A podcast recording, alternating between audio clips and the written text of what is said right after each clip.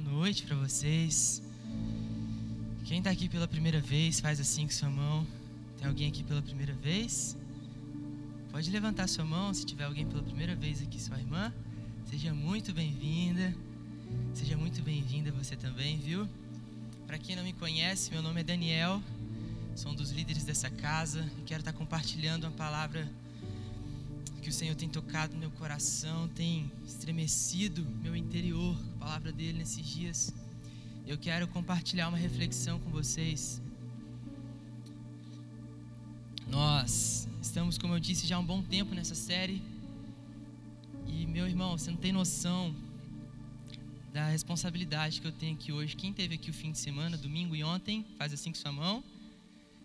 Quem mais? Quem teve aqui domingo, ontem? Meu Deus, foi incrível o que o Senhor fez aqui no nosso meio, através da vida do Alex. E já há uma semana estava meditando nessa palavra, e o tema da palavra de hoje é quando a cultura do céu invade a terra, amém?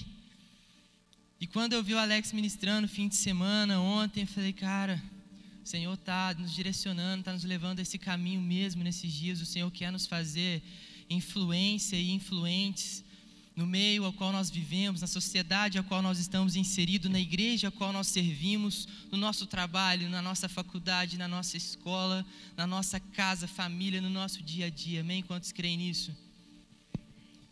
E quando nós falamos em cultura, cultura do céu, vocês com certeza já ouviram esse termo, conhecem a banda, o Ministério do Davi Fernandes, que chama Cultura do Céu. E quando nós pensamos em cultura, cultura é exatamente aquilo que define um povo, é o comportamento padrão de um povo. Cultura é a forma qual um povo se comunica, é a forma qual uma sociedade interage entre si, é a maneira qual essa sociedade, esse povo se veste, é a maneira qual esse povo anda, caminha e se comporta.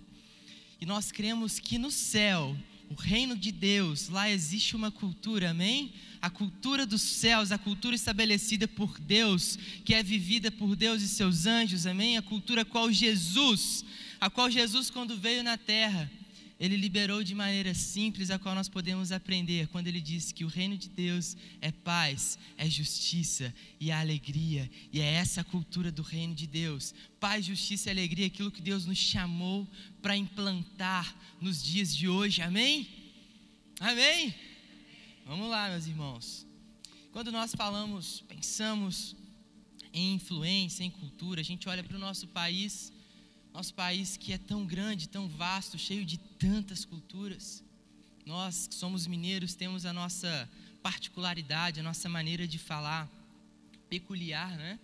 No ano passado eu tive, vamos colocar aí 15 dias em São Paulo, no período de, de três semanas, lá em São Paulo para um treinamento da minha empresa. E nesse treinamento havia consultores do Brasil inteiro. Tinha consultores de ponta a ponta do Brasil. E quando eu cheguei lá, eu fiz amizade com dois caras que eu vi que era mais ou menos o meu perfil, o pessoal mais tranquilo, a gente que é mineiro é mais acanhado, né? E quando eu fiz amizade com esses caras, um era o Jefferson de Porto Alegre, lá de baixo, e o outro era o Tiaguinho da Bahia, terra do Galoso. E eu fiquei aqueles dias todos ah, saindo, pegando o mesmo Uber do hotel para o centro de treinamento, almoçando com aqueles caras, tendo mesa com aqueles caras, é, de noite voltando para o hotel com aqueles caras. E eles com certeza saíram de lá falando: Uai, mas é mesmo?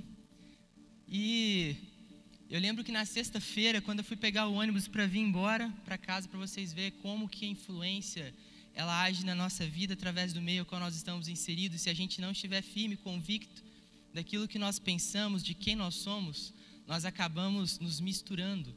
Jesus ele fala que o reino dos céus é comparado a uma massa que foi levado fermento nela. E o fermento nem sempre ele é visto. Se você não falar que alguém colocou fermento, ele entra lá e se mistura. Só que é esse fermento que faz a massa, o bolo, o pão crescer ou diminuir se não tiver fermento. E muitas vezes a gente pega essa parábola de Jesus e a gente acha que o fermento é o que o mundo coloca em nós, é que o mundo tenta implantar em nós, mas na verdade Jesus estava dizendo que nós precisamos ser esse fermento que leveda toda a massa, que leveda todo o bolo, que leveda todo o pão. Nós somos chamados para ser esse fermento, amém? Mas se a gente não tomar cuidado, a gente acaba sendo levado pela cultura do mundo. Eu lembro que na sexta-feira minha mãe me ligou, estava na rodoviária esperando o ônibus. E aí eu dei oi para minha mãe, aquela coisa toda. Minha mãe virou e falou assim: Daniel, é você mesmo que está aí? Eu falei assim: sou eu, mãe. Ela falou assim no telefone, eu ouvi ela falando do outro lado: Souza, roubaram o celular do Daniel. Não é o Daniel que está falando. Está falando diferente. Está falando estranho. Parece que eu tinha misturado o sotaque do cara do sul com o sotaque do cara da Bahia. Tinha feito uma misturada só e estava falando diferente. Se a gente não tomar cuidado, a gente, na nossa vida cristã, a gente se mistura dessa maneira. E a gente não, a gente passa a não ser mais reconhecidos como filhos de Deus. E quando nós falamos que essa cultura, ela, ela, ela age em nós através da convivência, certo? Através do dia a dia, foi pelo quanto que eu estava caminhando, andando, sentando na mesa com aqueles caras que eu fui pegando um pouquinho deles para mim. Assim também acontece na nossa vida cristã e eu quero compartilhar com vocês o exemplo de um homem que não se misturou. E dentro desse exemplo eu quero separar dois elementos que a gente pode aprender um pouquinho nessa noite sobre como estabelecer o céu na terra, amém? E esse homem que eu quero compartilhar com vocês, vai parecer que eu estou militando em causa própria, mas é sobre o profeta Daniel. Eu quero que vocês abram as suas Bíblias, seja no celular ou Bíblia física para quem é mais crente. Daniel no capítulo 1. Enquanto vocês abrem, a gente pode pensar e refletir um pouquinho, né? O quanto nós brasileiros somos bons também. E a gente precisa aproveitar disso, né? Nós somos bons para disseminar a nossa cultura. O Brasil mundialmente é conhecido como o país do. Tem ninguém aqui, gente. Até o pé sumiu na hora. O Brasil é conhecido como o país do futebol. Por quê? Porque é a nossa cultura jogar futebol, né? É a nossa cultura gostar do esporte, nós somos os únicos pentacampeões. E nós somos conhecidos por isso, mas também nós somos conhecidos por dar o jeitinho brasileiro, né? Aquela coisa toda. Imagina só. Pensa comigo vocês aqui. Pensa comigo, se a gente pegar um grupo de japoneses e trazer eles para o Brasil e levar um grupo de brasileiros, daqueles que ficam lá na Getúlio, vendendo fruta, vendendo as coisas na feira e levar eles para o Japão. Quem que vocês acham que vão dominar primeiro? Os japoneses aqui no Brasil ou Diz aí. Eu não dou uma semana para os brasileiros colocar o sushi no palito e tá gritando: "Ó, oh, espetinho de peixe". É a nossa cultura, a gente dá o nosso jeitinho. A gente precisa usar isso a nosso favor quando o Senhor nos chama Senhor, Ele tem olhado para a nossa nação de maneira especial. Amém? Muitos dos ministros lá de fora têm falado sobre o quanto a adoração no Brasil tem sido um destaque, o quanto as pessoas dos outros países têm olhado para nós. A gente precisa aproveitar esse momento e exercer o nosso chamado. Amém? Daniel no capítulo 1. Eu tentei quebrar o gelo, gente, porque eu fico meio nervoso, mas tudo bem, vamos lá. Daniel no capítulo 1, vocês estão comigo? Diz: No ano terceiro do reinado de Joaquim, rei de Judá, veio Nabucodonosor, rei da Babilônia, Jerusalém, e a sitiou.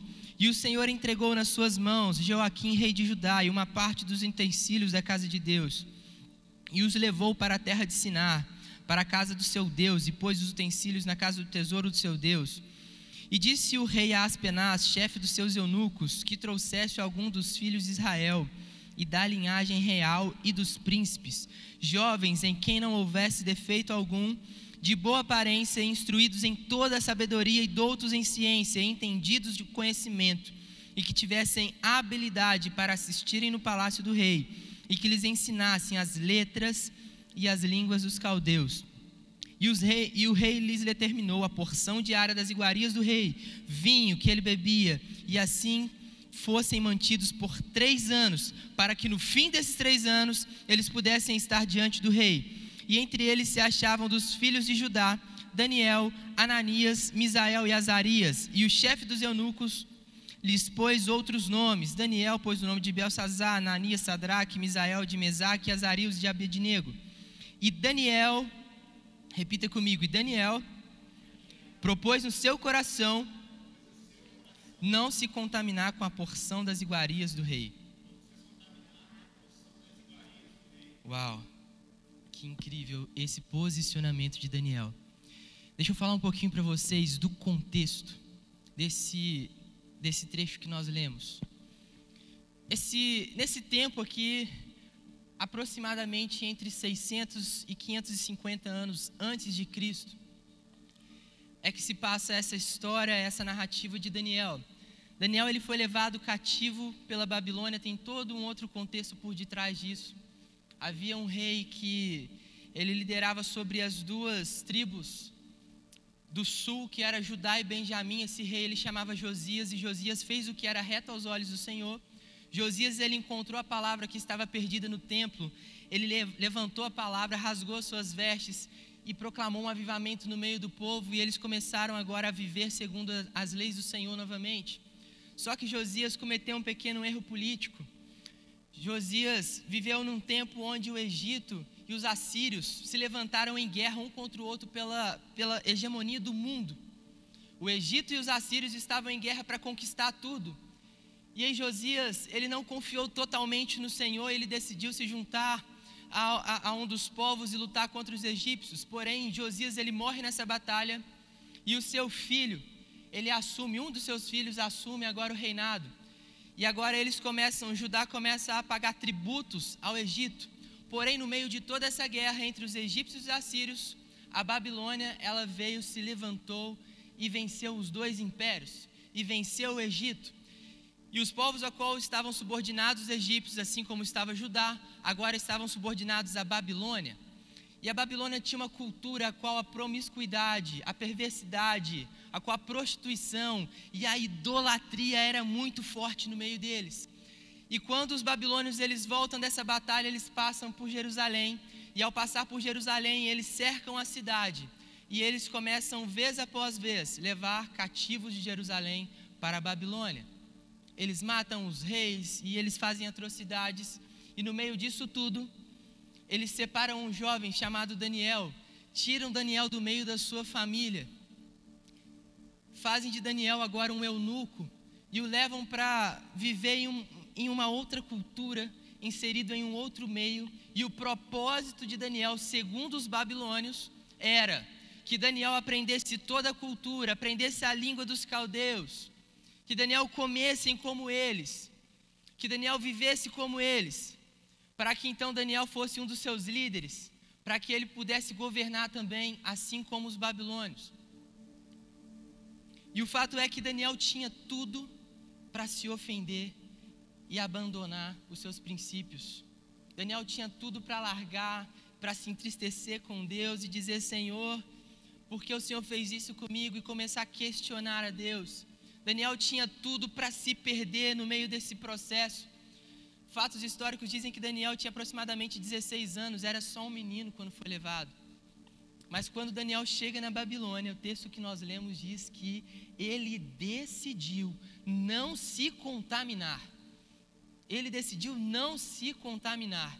E eu quero falar para vocês, o primeiro ponto para que nós possamos, baseado nessa palavra, viver o céu na terra, é que nós precisamos manter a pureza a qual o Senhor nos chamou para viver. Diga comigo, pureza. Daniel decidiu ser puro em meio a uma sociedade totalmente impura. No meio que Daniel estava inserido, não havia ninguém que adorasse ao Deus verdadeiro, ao Rei dos Reis, Senhor dos Senhores, a Yahvé. Não havia ninguém que se parecesse com Daniel, senão aqueles que foram levados cativos mas ele decide permanecer firme. E ele diz: Eu não vou me contaminar, eu não vou me misturar. O chefe dos eunucos leva uma comida para eles, uma mesa farta de iguarias, a mesma comida que o rei comia. E Daniel ele diz: Olha, não é meu costume, não é a forma que eu caminho lá na minha terra, não é a minha cultura comer isso e eu não vou comer. E Daniel ele coloca agora algo diante do chefe daqueles eunucos. E ele diz: Olha, eu vou só me alimentar de vegetais. E no final de dez dias, vocês vão me examinar, eu e meus amigos. E se a gente não tiver mais forte que os outros homens, aí vocês fazem o que vocês querem fazer. E o fato é que o Senhor ele nos chama para ter esse tipo de posicionamento. Eu quero dizer algo para vocês que Cristo ele já nos santificou, amém? Glória a Deus por isso. Cristo nos redimiu na cruz, nos santificou e nos fez assentar agora com Ele nas regiões celestiais. E nós somos agora nova criatura, somos santos perante ao Senhor. A questão é que nós precisamos permanecer santos. A nossa luta é continuar santos, porque o Senhor nos lava, nos purifica, assim como um pastor que pega uma ovelha que caiu em meio ao pasto, em meio ao mato, em meio à floresta, e aquele pastor resgata aquela ovelha, traz para perto, limpa os carrapichos, dá um banho nela de novo. Agora cabe àquela ovelha não ir por aquele mesmo caminho. Assim como cabe a nós permanecermos santos perante o Senhor, pureza leva à santidade. E santidade é um dever nosso como cristão, buscar permanecer nela. Eu quero compartilhar com vocês alguns textos que nos levam a esse entendimento. Se vocês quiserem anotar, em 1 Coríntios 1, 2, eu não, não preciso abrir para a gente não perder tempo. Mas em primeira carta do apóstolo Paulo aos Coríntios, capítulo 1, versículo 2, diz: A igreja de Deus que está em Corinto, aos santificados em Cristo Jesus, chamados para serem santos. Nós fomos chamados para, no meio ao qual nós vivemos, vivemos uma vida de santidade com o Senhor. Eu acredito que a sociedade de hoje, o mundo de hoje, ele em nada se difere daquele tempo babilônico. Eu acho que não há uma diferença no que diz respeito, no que diz respeito à promiscuidade, à prostituição, à idolatria, à forma que os babilônios viviam com o tempo que nós estamos vivendo hoje. Eu acredito que isso é muito contextual com os nossos dias. Então essa palavra cabe muito a nós. Em 2 Coríntios, no capítulo 7, no versículo 1 diz: Amados, visto que temos essas promessas, purifiquemo-nos de tudo o que contamina o corpo e o espírito, aperfeiçoando a santidade no temor de Deus. Aperfeiçoemos o nosso, a nossa santidade. Nós cremos ah, na, na, na tricotomia, que é nós somos feitos de corpo, alma e espírito.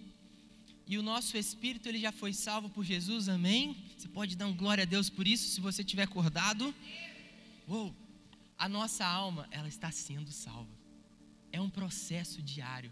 Escolher, assim como Daniel escolheu, aperfeiçoar a nossa vida com o Senhor. E o apóstolo Paulo, ele nos dá aqui uma chave interessante: aperfeiçoar a nossa santidade no temor do Senhor não é sobre ter medo de Deus, ah, eu preciso ser santo, porque senão Deus vai me castigar, porque senão Deus vai me ferir, senão Deus vai fazer o que é mal no meu caminho. Não é sobre isso, é sobre ter temor àquele a quem nós servimos.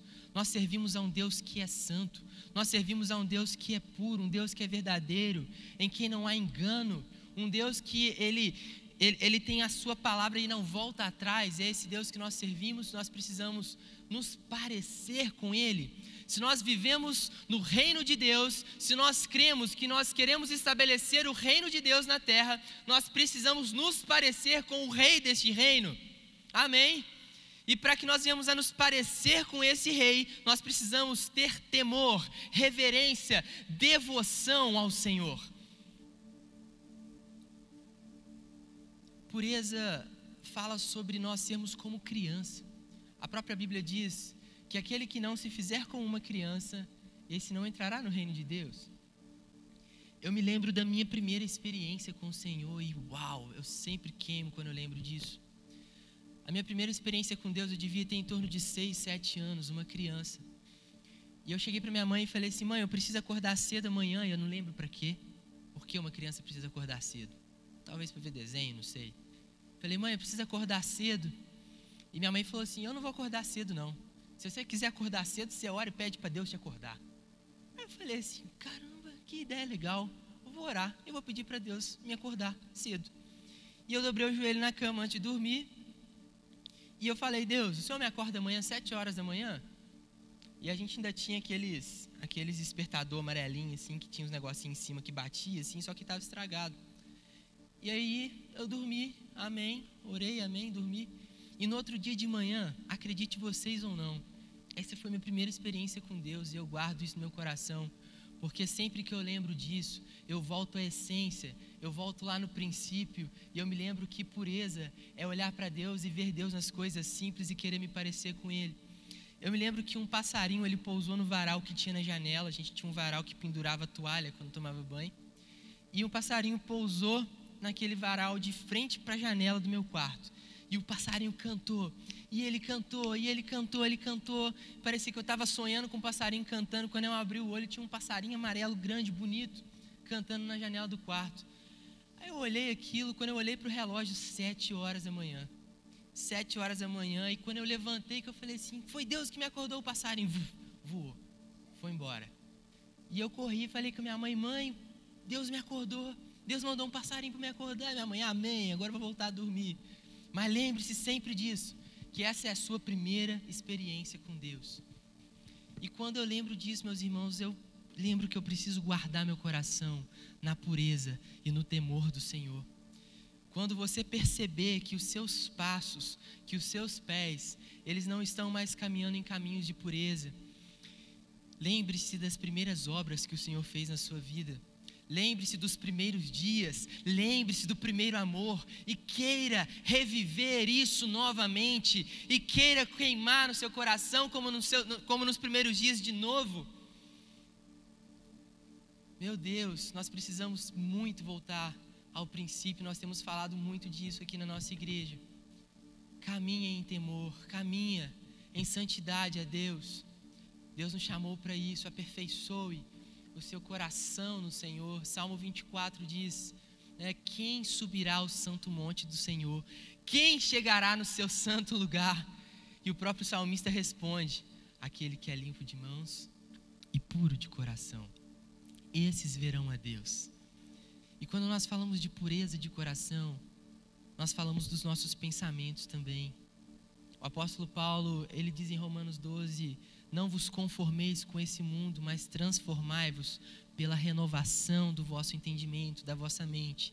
Esse é o seu culto perfeito a Deus, assim fala na versão NTLH. Esse é o culto perfeito, quando nós transformamos a nossa mente e trazemos ela para as purezas dos caminhos do Senhor novamente.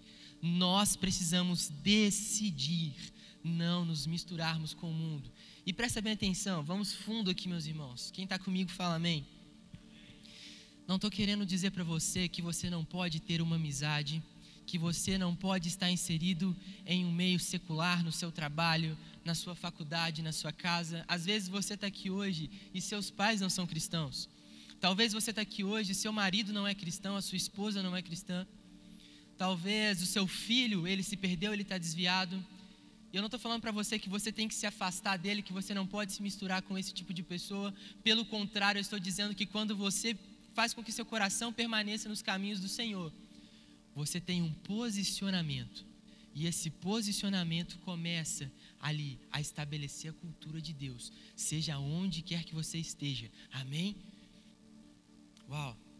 1 Tessalonicenses 5,23 diz: o próprio Deus de paz vos santifique completamente e o vosso espírito, a vossa alma, o vosso corpo, o corpo nosso que será transformado no grande dia, sejam conservados irrepreensíveis para a vinda do nosso Senhor Jesus Cristo.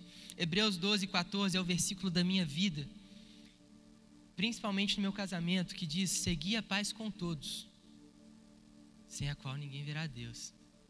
É melhor a gente ter paz é melhor a gente ter paz e a gente consegue ver a Deus. Só que o versículo ele continua: seguir a paz e a santificação. E a santificação, sem a qual nós não veremos o Senhor. Deixa eu falar um negócio para vocês. Por que, que santidade?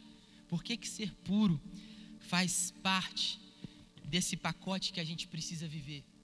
Por que, que eu preciso ser santo? Por que, que você precisa ser puro, irrepreensível diante do Senhor? Por quê? Porque santidade faz parte do caráter de Deus. Como eu disse, o nosso rei ele é santo e o reino dele também é santo. Sem pureza, sem santificação, não é possível ver a Deus. E se eu não vejo a Deus, eu não posso conhecê-lo. E se eu não conheço, como eu posso viver a cultura de alguém que eu não conheço, de alguém que eu não me relaciono?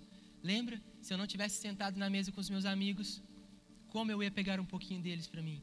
Mas quanto mais com o Senhor eu estou, mais dele eu recebo e mais dele nós vivemos. Amém? Esse é o primeiro ponto, pureza. Assim como Daniel decidiu se separar, não se contaminar, nós precisamos agarrar esse princípio para nós. O segundo ponto que eu quero compartilhar com vocês, ele está totalmente ligado ao primeiro.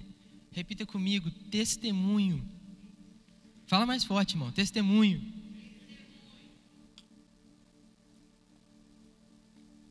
O testemunho, ele, ele é o resultado. O nosso testemunho, ele é a soma, ele é o produto da nossa vida de pureza e santidade com o Senhor. Daniel, do versículo 9 ao 17, ele vai continuar contando que Daniel ele fez prova àquele chefe dos eunucos. E Daniel falou: Olha, se no final de dez dias eu vou me separar, eu não vou comer dessa comida. Se no final dos dez dias eu não estiver tão forte quanto, ou mais forte que os demais homens, que os demais sábios, vocês fazem o que quiserem conosco. E no final daqueles dez dias, aquele chefe dos eunucos pôde ver, ele pôde perceber, ele pôde sentir, ele pôde tocar e ver que Daniel ele estava tão forte quanto e até mais forte, diz a Bíblia, mais carnudo do que os outros homens. E o nosso testemunho é isso. Se Daniel ele simplesmente dissesse para aquele chefe dos eunucos: Olha, eu vou me abster e você não precisa se preocupar comigo, não olha para mim, não começa a me observar muito. Que testemunho ele daria? Que prova ele daria àquele homem? Que prova ele daria de que Deus estava com eles? Que prova ele daria de que se separar, de que se santificar, de que não se contaminar, mas de que permanecer na sua cultura era uma coisa boa? E é assim na nossa vida, meu irmão.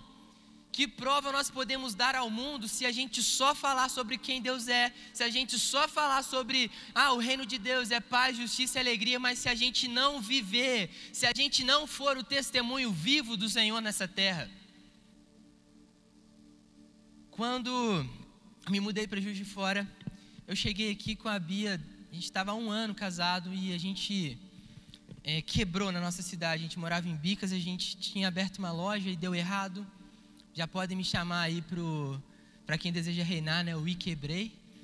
E a gente chegou aqui em Juiz de Fora totalmente quebrado, não só financeiramente, mas emocionalmente. E em várias áreas da nossa vida. E eu comecei a trabalhar em uma loja do centro de eletrodomésticos. E essa loja, quando eu entrei lá, é, era assim: meu Deus, que lugar obscuro era aquele. Trabalhava aproximadamente uns 18 homens lá, na beira do calçadão. Quem já comprou comigo sabe de qual loja estou falando. O Léo está aqui, já trabalhou comigo. E, cara, não posso nem contar para vocês o apelido que o pessoal me dava, porque eu era diferente deles, de tão pesado que era o ambiente. O Léo está ali balançando a cabeça, quem sabe o que eu estou falando. Meu irmão, que lugar tenebroso, que lugar terrível. Era mentira atrás de mentira, era profanação atrás de profanação. Na porta, na beira do calçadão, os caras ficavam, acho que ficam até hoje, na porta do calçadão vendo as moças passarem. E eu não me contaminava, eu não me misturava, apesar de estar totalmente quebrado por dentro, emocionalmente, começando e recomeçando a vida em Juiz de Fora com a Bia, longe de toda a nossa família, longe dos meus pais, longe da minha avó, longe de todo mundo com, eh, na qual eu cresci. E estava, meu Deus, que, que período terrível. Mas algo o Senhor ele sempre colocou no meu coração era que, independente de onde quer que eu estivesse, eu precisava ser quem Deus me chamou para ser. Eu precisava resplandecer no meu rosto o brilho do Espírito Santo. E eu me lembro que eu era muito zoado, tinha tudo que acontecia, o pessoal falava assim, ó, ó o crente, ó o crente, ó o crente aí, ó o que, que o crente fez, olha o que o crente falou. E cara, eu não era perfeito naquele lugar, eu não era o, o melhor cristão, apesar de ser o único, mas eu me lembro de uma vez que eu errei feio com os meus colegas, um cara tinha furado a vez do outro. E aí ficou, cara, se eu pegar quem foi que furou, quem entrou, quem roubou meu cliente aqui, eu vou pegar ele, eu vou fazer, eu vou acontecer. Eu falei, foi ele. eu entreguei, fui o dedo duro. E o Sturt trabalhava comigo, o Sturt é um dos líderes dessa igreja também, o Sturt acho que é líder de mesa, né? Dessa casa. E o Sturt já conhecia o Senhor, mas o Sturt estava desviado. E eu nunca fui esse cara evangelista de chegar lá e falar: gente, eu sou assim, eu sou assado, Deus fez isso, Deus fez aquilo outro, você está em pecado, vocês estão errados, o certo é isso, o certo é aquilo outro. Mas eu vivia a vida de um cristão ali dentro, sem me contaminar. E eu me lembro que um dia eu errei, porque nós também erramos. E aí eu precisei me retratar, eu falei assim: Stuart, olha, eu errei, cara. Eu fiz completamente errado aqui, chamei os caras, olha, me perdoa, me desculpa e tal, e falei, Sturt, é isso que um cristão faz, mesmo se ele errar, ele assume, ele pede perdão, e Sturt ficou me olhando assim, aquela cara. E eu me lembro que vez após vez eu compartilhava pequenos flashes do que nós vivemos nesse lugar com o. Nós ainda estávamos, se eu não me engano, lá no Poço Rico e milagres aconteciam e é, é, é, é pessoas eram abençoadas, ofertas aconteciam. Eu lembro que eu contei para o Sturt que no meio da nossa bagunça financeira, Deus colocou no coração da minha esposa de voltar a estudar e fazer faculdade. Eu não tinha como pagar.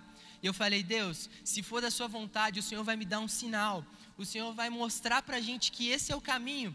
E eu lembro que num Supercide, que eu nem estava aqui, eu nem estava na igreja, eu estava viajando com a Bia um irmão me, me mandou mensagem e falou assim: Olha, me passa a sua conta, porque eu preciso abençoar vocês. E esse irmão, ele, ele me enviou 20 dias depois, não foi no Supercídio, eu tinha até esquecido. Exatamente em um momento onde eu já tinha retornado de viagem com a Bia, estava em casa com os boletos no sofá, pensando qual que a gente vai deixar de pagar. E aí, o irmão foi e mandou um valor para a gente na conta, e quando a gente abriu, era exatamente o valor da. da como é que chama? Da, da mensalidade, não, da, da matrícula da faculdade. Era exatamente o valor da matrícula. E aquilo queimou no meu coração. E eu falei assim: Meu Deus, obrigado. Eu cheguei no trabalho, compartilhei com o Sturt. E fui sempre falando esses flashes, essas coisas que Deus foi fazendo no nosso meio. Eu lembro de um dia que a gente estava é, na frente das TVs, assim, o Sturt começou a falar algo da mãe dele, da Mara, que hoje veio para Juiz de Fora por causa dessa igreja. A Mara e o Marlon, que são pessoas incríveis. E o Stuart estava compartilhando algo e eu comecei a falar com ele. Falei, cara, é assim que Deus faz, o Espírito Santo começa a guiar a gente. De repente estava eu e ele chorando na porta da loja, sentindo a presença de Deus, sentindo a presença do Senhor. E cliente passando entrando, a gente perdendo venda, mas a gente estava experimentando algo de Deus ali, o Stuart desviado. E eu lembro que quando eu saí daquele lugar, Deus abriu uma outra porta para mim. E eu, o Stuart, não estava entendendo nada. E eu falei, olha, Stuart, vamos tomar um suco ali, eu vou te contar exatamente o que Deus fez. E comecei a falar para ele o que, que era no mundo espiritual que Deus estava fazendo na minha vida. Porque naturalmente ele não estava entendendo por que, que eu estava pedindo conta, por que, que eu estava saindo. Era um emprego interessante, era um emprego legal. E quando eu falei com ele, ele falou assim: mano, eu preciso viver isso. Eu preciso viver isso.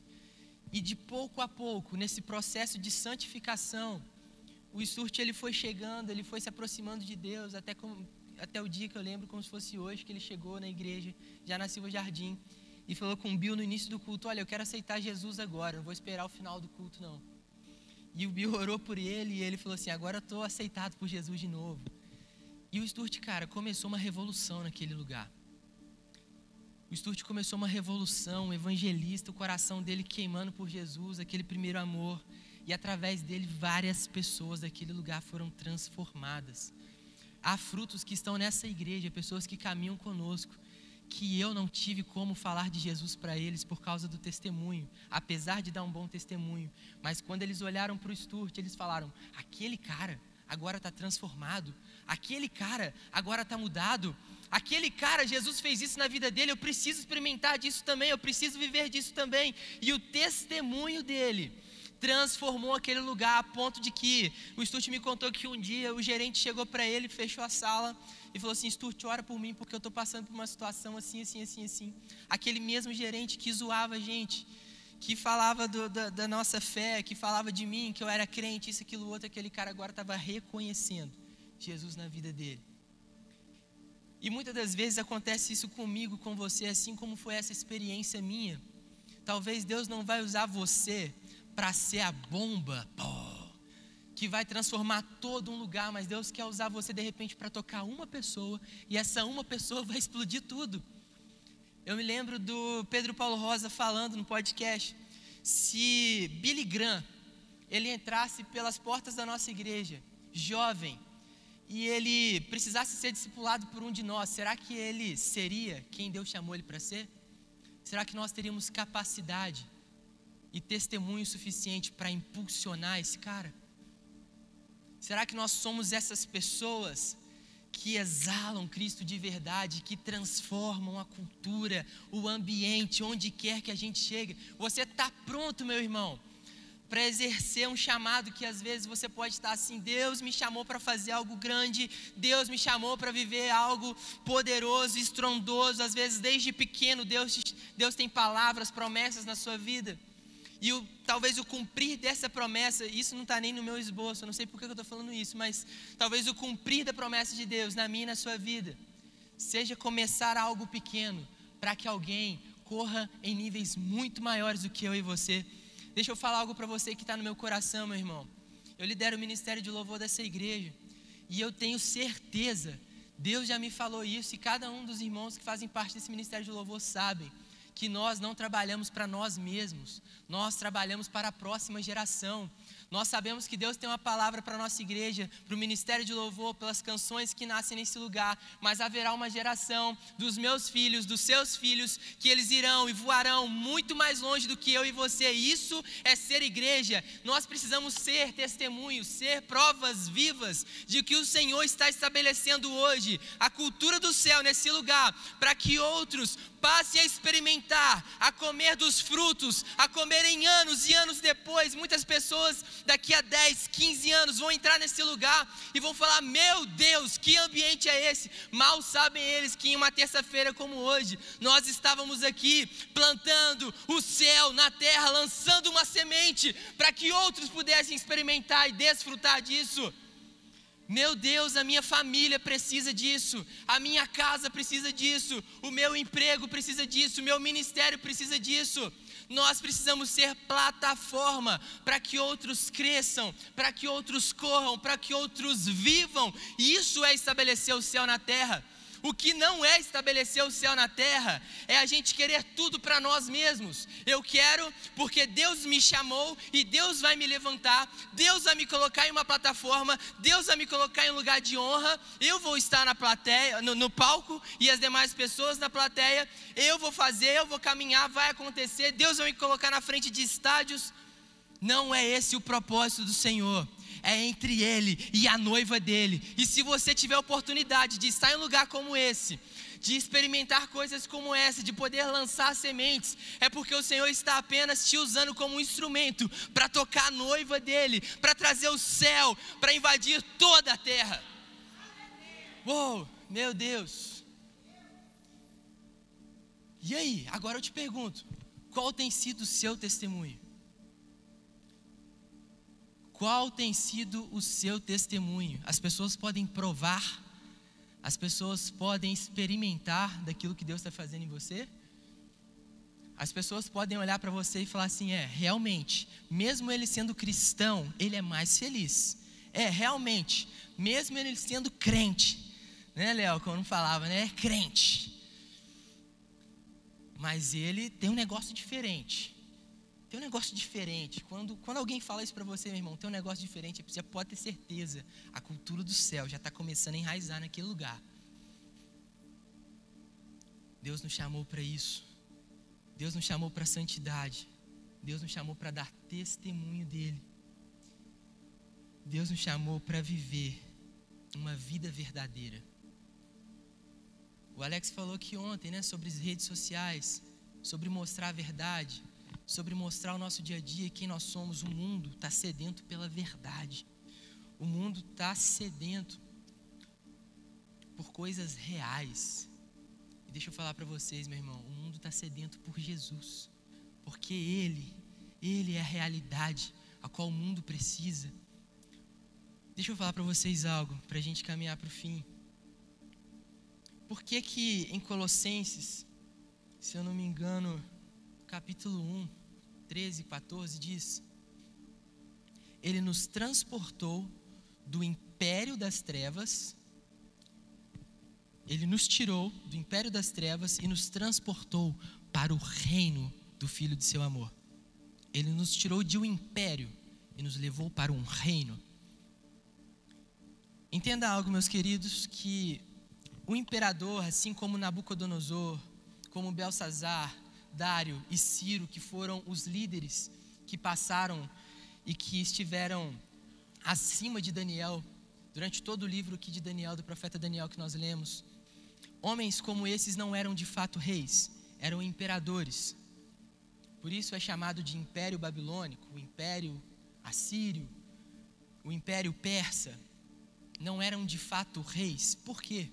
O imperador, a glória dele, o que ele mais quer é simplesmente conquistar territórios, é simplesmente ganhar espaço, custe o que custar. Independente da qualidade de vida do povo, independente da forma que aquele povo vive, caminha e se alimenta, o imperador quer conquistar. Já um rei, vamos lá, e se você já puder pegar isso no seu espírito, nosso Deus, Ele é o Rei dos Reis, Senhor dos Senhores, um Rei. A glória dele é a qualidade de vida do seu povo. A cultura do reino do nosso rei é ver o seu povo vivendo feliz, vivendo justiça, vivendo paz. A qualidade de vida do povo de um rei é o que mais lhe importa. E Deus ele nos tirou de um império a qual só queria minar a nossa mente, a qual só queria acabar com o nosso coração, nos derrubar, nos ferir. A, a Bíblia diz que Satanás ele veio para matar, roubar e destruir. Esse, essa é a cultura do império de Satanás. Mas a Bíblia diz que ele nos arrancou de lá com mão forte e agora nos transportou para o reino do Filho do seu amor, onde Jesus quer que nós tenhamos vida e vida com abundância. Testemunhar de Jesus é viver Jesus. Nos separarmos para viver pureza com Jesus é a vida de Jesus. Porque que muitas das pessoas chegavam para os discípulos e falavam: "É esse um dos profetas?" Porque muitos dos profetas viveram se abstendo, se separando, se santificando. A palavra santificar é se separar. Assim como muitos dos profetas, semelhante a Daniel, que se separou, que se santificou no seu coração, na sua mente, no seu corpo assim Jesus também se separou, se separou do pecado, mas se fez pecado por mim e por você, para que nós possamos então experimentar desse fruto delicioso, que é viver o reino dos céus. E Jesus diz: É chegado, é chegado o reino dos céus. Chegou, meu irmão, para mim e para você. Agora nós precisamos ser apóstolos de Cristo, apóstolos do Senhor, e levar esse evangelho e levar as boas novas, seja com palavras ou não. O mais importante é com atitudes. Mas se for necessário falar, como o Alex disse, né? Fale, expresse, exale, coloque Jesus para fora em todas as mesas que você tiver. Traga o céu para a terra. Sabe qual é o resultado disso? Sabe qual é o resultado disso? Daniel, se você pegar o livro dele, são experiências absurdas. Deus trouxe um dom sobrenatural para a vida dele. Daniel tinha o dom de interpretação de sonhos e visões. E todos os, os, os imperadores, os reis, como eles se denominavam, né? Todos esses reis, eles, em algum momento da vida deles, eles reconheceram quem Deus era por causa de Daniel. E eu quero ler com vocês para a gente finalizar. Em Daniel, no capítulo 2, no versículo 47, respondeu o rei aqui Nabucodonosor a Daniel e disse: Certamente o vosso Deus é Deus dos deuses, o Senhor dos reis e revelador dos mistérios, pois este pôde me revelar tal mistério. Nabucodonosor reconhece quando Daniel ele interpreta o sonho dele, a visão dele ele reconhece quem Deus era. No capítulo 4, no versículo 34, em diante diz: Mas ao fim daqueles dias, eu, olha só, Nabucodonosor reconhecendo, eu levantei os meus olhos ao Senhor, e tornou-me a vir o entendimento. Ele entendeu quem Deus era. E eu bendisse ao Altíssimo, eu louvei e glorifiquei ao que vive para sempre cujo domínio é um domínio eterno e cujo reino é de geração em geração. Todos os moradores da terra são reputados em nada, e segundo a sua vontade, ele opera com o exército do céu e os moradores da terra. Não há quem possa segurar a sua mão e lhe diga: O que fazes? No mesmo tempo, tornou-me a mim o meu entendimento para a dignidade do meu reino, e tornou-me a vir a majestade e o meu resplendor e buscaram-me os meus conselheiros e os meus senhores, e fui restabelecido. Quando Nabucodonosor reconheceu quem Deus era, Deus falou assim: agora sim, agora você está entendendo. Chegou para você o reino de Deus, através de Daniel. Vamos lá, Daniel no capítulo 6. Aqui já era um outro rei que estava sobre aquele império. E aqui Dário, ele proclama que não poderia haver oração a nenhum outro Deus por um, um período, se eu não me engano, de 30 dias. E Daniel, ele não cumpriu aquele decreto. Simplesmente Daniel orava três vezes por dia, com a janela do quarto aberta, ousado e ele afrontoso. Com a janela do quarto aberta, virado para Jerusalém, ele orava pelo seu povo, ele orava por aquela cidade, ele orava para que Deus restabelecesse de novo. E alguns daqueles homens, eles passam e veem, eles denunciam, eles denunciam Daniel. E o rei precisa fazer cumprir o seu decreto e lança Daniel na, na cova dos leões. E na manhã seguinte, Dário ele chega e abre a cova dos leões e Daniel está lá vivo, sem nenhum ferimento. E ele reconhece, diz a palavra de Deus, Daniel 6:25, o rei Dário escreveu a todos os povos, nações e línguas que moram em toda a terra a paz vos seja multiplicada. Da minha parte é feito um decreto pelo qual, em todo o domínio do meu reino, os homens tremam e temam perante o Deus de Daniel, porque Ele é o Deus vivo e que permanece para sempre, e o seu reino não pode ser destruído. Meu Deus, que transformação, que mudança de mente que avivamento Daniel proclamou naqueles dias. O propósito era muito maior do que ele. Ele sozinho nunca alcançaria todos os povos, todas as nações, todas as línguas dele mesmo. Ele nunca poderia escrever um decreto que alcançasse a todo mundo, mas por causa dele, que veio por baixo, que se submeteu, que se sujeitou, que não se não se perdeu no caminho. Por causa que ele estabeleceu e permaneceu com a cultura de Deus, agora todos os povos, nações, línguas puderam conhecer o Deus de Daniel. Deus está me chamando, está te chamando para estabelecer esse tipo de avivamento nos nossos dias. Vamos lá, gente, nós somos a igreja do Brasil. Nós somos uma igreja para essa cidade. Onde estão aqueles que vão se levantar e vão restaurar os que estão caídos? Onde estão aqueles que vão estabelecer a cultura do Senhor nos bairros mais longínquos dessa cidade? Vamos lá, se coloque de pé nessa noite.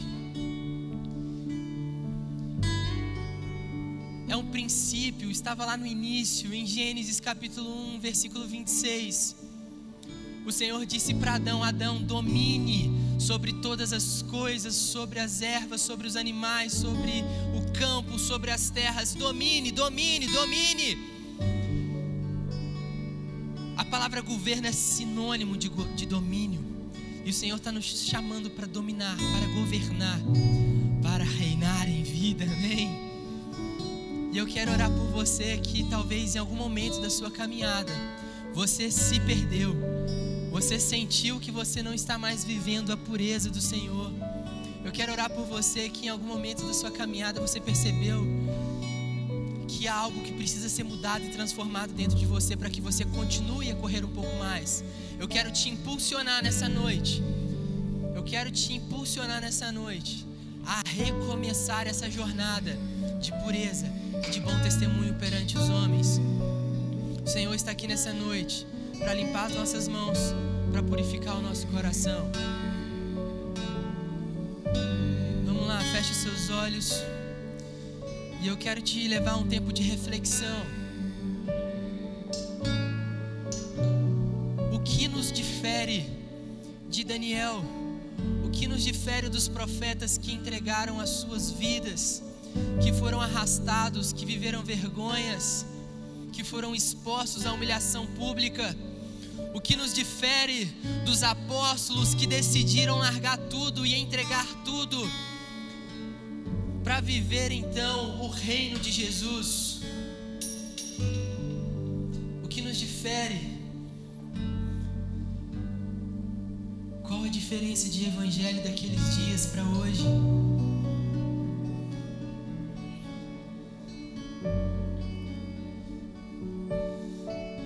Espírito Santo, nos leve de volta ao início, quando você nos chamou para governar e dominar toda a terra, quando você nos chamou para influenciar, quando nos chamou para sermos apóstolos. A palavra apóstolo ela vem de um meio secular, ela vem de homens que lideravam navios que eram enviados a uma cidade a qual era necessário ser implantada uma cultura nova, uma forma nova de viver e de pensar. E os romanos, quando dominaram a terra antiga, eles enviavam apóstolos, navios, homens, chefes que chegassem em terras longínquas nunca alcançadas. E esses apóstolos chegavam e implantavam a cultura de Roma naquele local. E aí de repente vem Jesus e usa essa palavra secular. E ele envia ele envia os seus discípulos como apóstolos para irem implantarem a cultura do reino dos céus. Para no nome dele expulsarem demônios, para no nome dele libertarem os cativos, para no nome dele curarem os enfermos. É o mesmo evangelho, meu irmão é o mesmo chamado, é o mesmo Jesus, e ele continua tão vivo quanto naqueles dias. E o temor do Senhor, ele toma meu coração.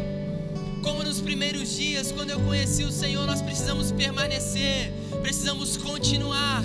E se você em algum momento percebeu que se perdeu, essa noite é uma noite de reencontro para você.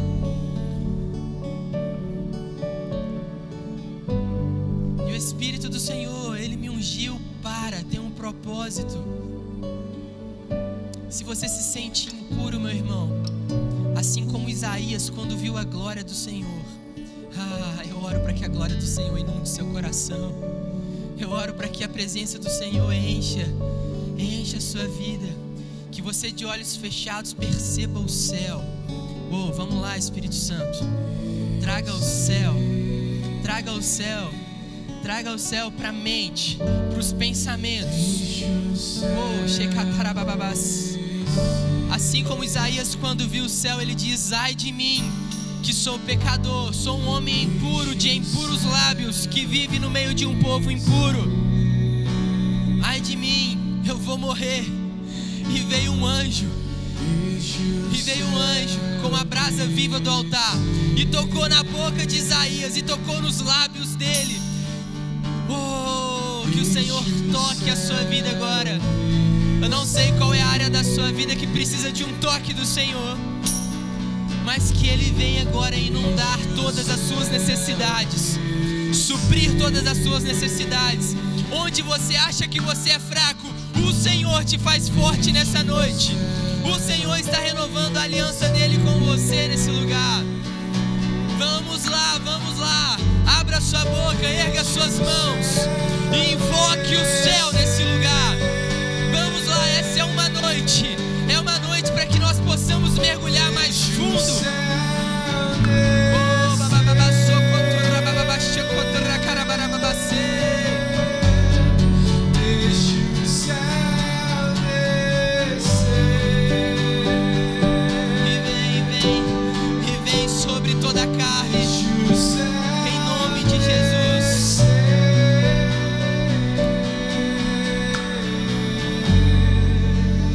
Todo sonho que estava morto, toda promessa que estava perdida, O Senhor está reavivando nessa noite.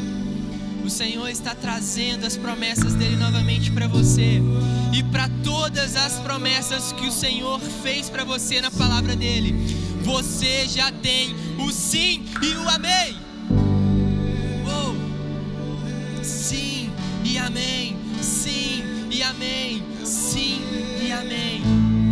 Levanta, Senhor, essa noite. Assim como o apóstolo Paulo diz, obreiros irrepreensíveis, pessoas na qual não há dolo, testemunhos fortes. Que o testemunho dos meus irmãos, eu creio que há pessoas aqui com testemunhos poderosíssimos. Que o testemunho deles, que a entrega deles, toque em outras vidas. Nos ajude, Espírito Santo, a lançar uma semente.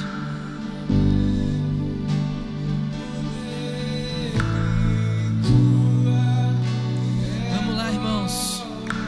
Eu sinto que nós não terminamos. Também não quero forçar nada. Mas eu te convido a dar liberdade ao Espírito Santo nessa noite. Para fazer aquilo que só Ele pode fazer. Toque fresco do Senhor para ser liberado em nós nessa noite. Espírito Santo, tens liberdade nesse lugar. Espírito Santo, invade agora, invade agora todo local obscuro, no fundo, no profundo do coração desse homem. Toda amargura indo embora agora, em nome de Jesus. Invade agora, Espírito Santo, toda tristeza indo embora. Toda tristeza, todo pensamento suicida indo embora agora, em nome de Jesus. Que o seu reino seja estabelecido nesse coração, em nome de Jesus. Oh. Vamos lá, erga suas mãos. Vamos lá, erga suas mãos.